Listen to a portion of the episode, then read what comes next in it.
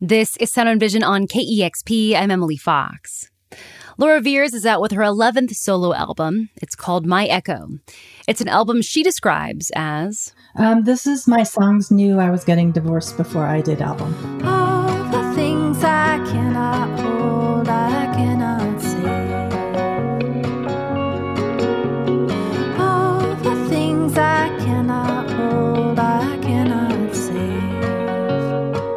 I realized after the album was done that you know, that subconscious world was trying to talk to me about how things weren't working in my relationship.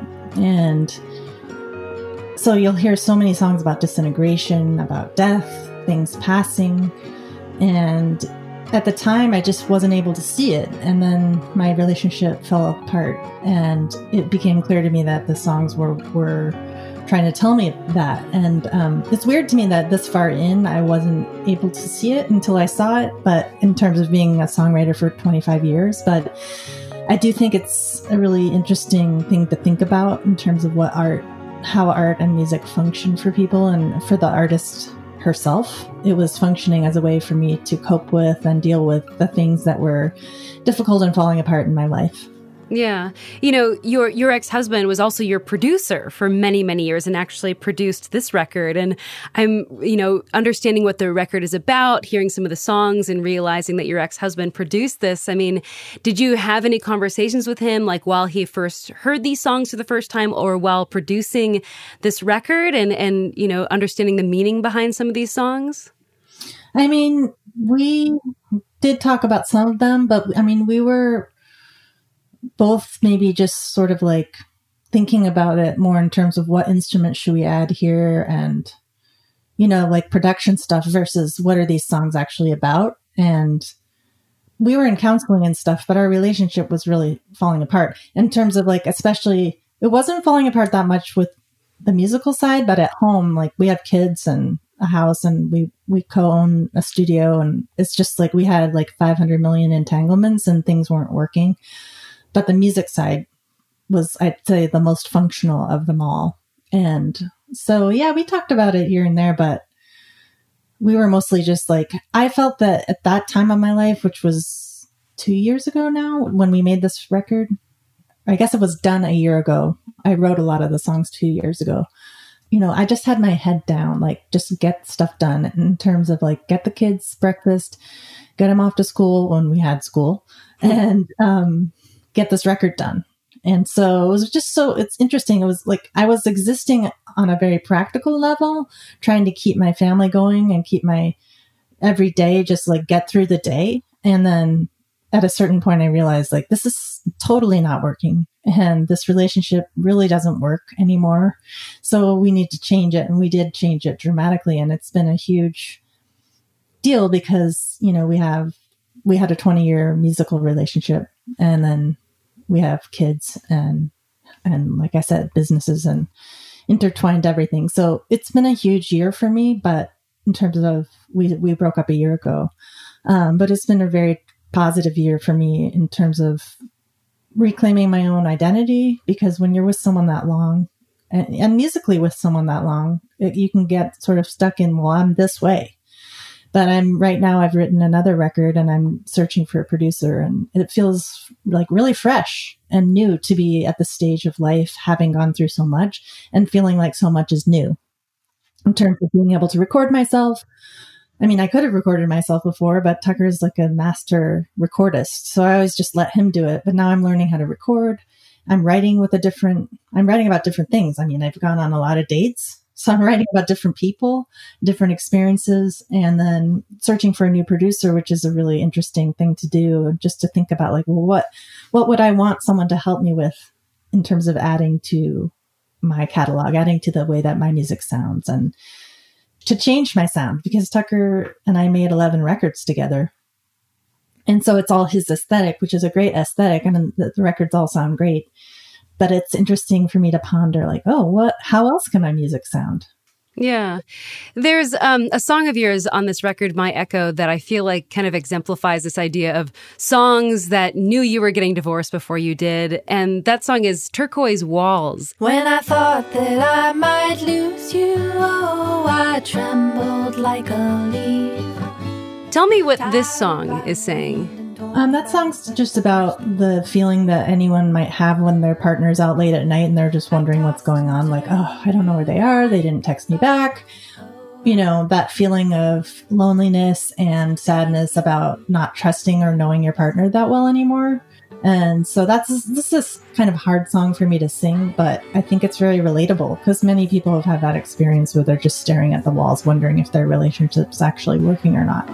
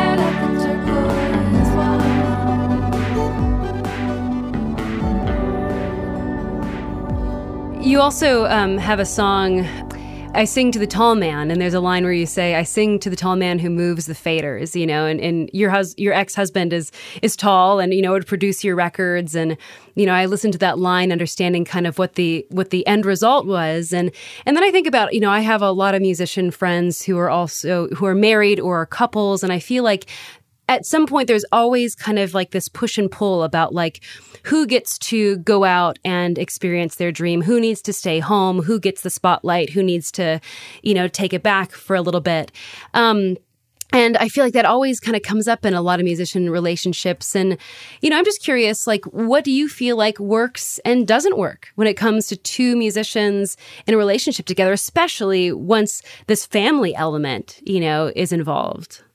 Yeah, it's definitely not easy. And I did a podcast about this for a while called Midnight Lightning, where I was interviewing women musicians who are also mothers about this exact question, kind of like about division of labor and who gets to do what, but also just the myriad challenges that come up when you're a musician parent. And I hope to continue the po- podcast someday and do interviews with dads too, because they hardly ever get asked about musician dads hardly ever get asked about like what is it like for the balance for you in the juggling act for you? But i would say like you know there are egalitarian couples out there who are both artists and who both give each other space to work and who can juggle together. But it's really challenging especially now with online school you know. I don't really know how a lot of people are doing it. I feel very fortunate because i have a live-in nanny who came in to live with me since I have kids most of the time.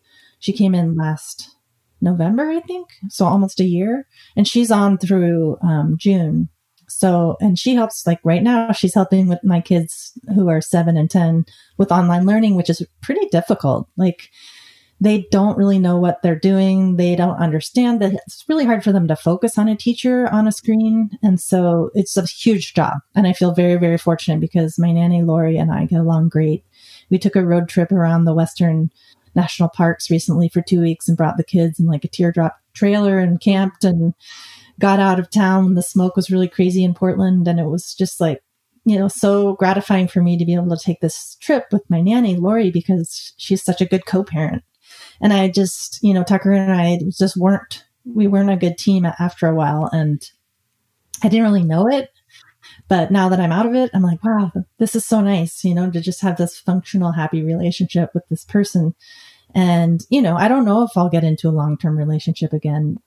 Maybe I will, maybe I won't. But if I do, it's certainly going to be with someone who I feel like we have a really, you know, shared egalitarian way of um, living in terms of, like you were saying, like, I don't know. It's it's impossible for, for me, frankly, right now to imagine like actually living with someone else, like a partner, and like figuring out who gets to go out. Like that sounds impossible right now. I'm just not there yet. But I do believe there are there are relationships in the world that are really good. And so that's what I'm going to strive for if I choose to get into another long-term relationship. Yeah. I want to talk a little bit more about your podcast, Midnight Lightning. I listened to a few episodes because um, it's just an, a topic that I'm really interested in. You know, like I'm in my 30s and starting to think about, you know, family planning and all that stuff and, you know, working a job that requires more than 40 hours a week and like, how do people do it? You know, and then I think about musicians, like, how do touring musicians do it? Um, and I want to talk a little bit about, you know, what you learned from the podcast or what, what kind of themes that you saw. Um, you interviewed, you know, 14 mothers along the way. Um, but before I ask about kind of what the overall through line was with those interviews, I'm just curious how you feel like you've been able to make it work in your life. Well, I I chose to have kids pretty late. So I had my first child at 36 and second at 39. And by that time, I had really established myself as an artist and had a steady income, whether or not I toured. And I felt that that was like a really important piece because it allowed me freedom to, you know, well, I started hiring a nanny for four hours a day when my babies were six weeks old. And I would go out and work. And I lived at a different house at that time in Portland and had a backyard studio. And I'd go sit out there and, and write. And so I've been, I've managed to keep it going because I've had help and Tucker helped too, and we we juggled things, but he would often work full time and sometimes full time plus because producers typically do. They do usually work longer hours and travel and stuff. So I, you know, but I got the help early on, and I was able to keep working. And then I would take the babies on tour with me, and then now that they're in school, I don't know what I'm going to do in the future because it's harder to bring them on the road. But they are good traveling ages now in terms of like next fall, I'm planning a tour. I don't know if it's going to happen because of COVID, but let's hope it does. And I'll be bringing them at the end. So they could be like on the last few shows, plus we'll take a vacation for a week at the end of where, wherever we are. So, you know, I find it to be, I find it to be wonderful, but it is, I don't know, it's not the easiest path, but being an artist isn't. And when you add children into it, it can become overwhelming for some people. And for me, like so much of what keeps me going is this pretty strict discipline and like I just I'm like super organized and I'm like pretty type A and I just have to keep all my ducks in a row and I have a schedule and I stick to it. And I have Lori helping 6 hours a day not on the weekends but I get my work done and my exercise and socializing done in those 6 hours. And then the other hours I really try to be present with my kids. And with quarantine is just so tricky. But um I've been able to pull it off and I feel really fortunate that I get to do this job, which to me, like right now, doesn't feel like a job at all. There are times where songwriting and like I've been writing poetry lately too, those feel like work. And they are my work in terms of like that's how I make a living. But I right now, because I'm having this like creative renaissance within myself, I feel so excited and grateful that this is my job. Hmm again, as part of your podcast, Midnight Lightning, you interviewed, you know, 14 mothers, um, you know, Corin Tucker, you know, of Sleater Kinney and Johnny Cash's daughter, Rosanne Cash. And, um, you know, I, I listened to Corin Tucker talk about, you know, again, taking like her young kids on tour when they got to, you know, open up for Pearl Jam or things like that. And it was like, we just, we just kind of make it work. And when you interviewed a lot of these mothers for your podcast, um, Midnight Lightning, were there certain common threads in which which working musician mothers made it work? And did a lot of them, they continued to tour and everything while being a mother?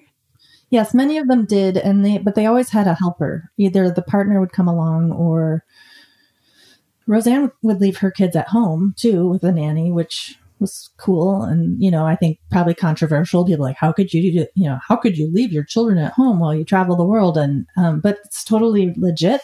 And they always had help because it's that it takes a village to raise a child. It certainly does if you're going to be out on the road. You can't just take them out on your own. You need someone there to help along along yeah. the way.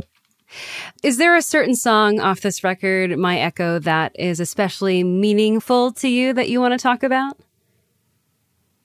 Right now, my favorite is Another Space and Time.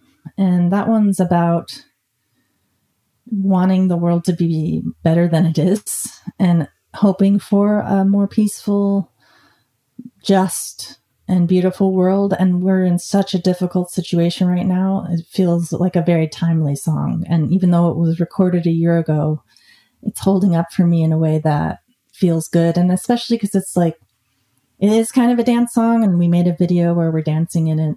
It just brings a little levity to the moment. And it makes me feel good to listen to it. Well, I've been speaking with Laura Veirs. Her latest album, My Echo, was released on Friday. Laura, thank you so much for taking the time today and congratulations on the record. Thank you, Emily. Great talking to you.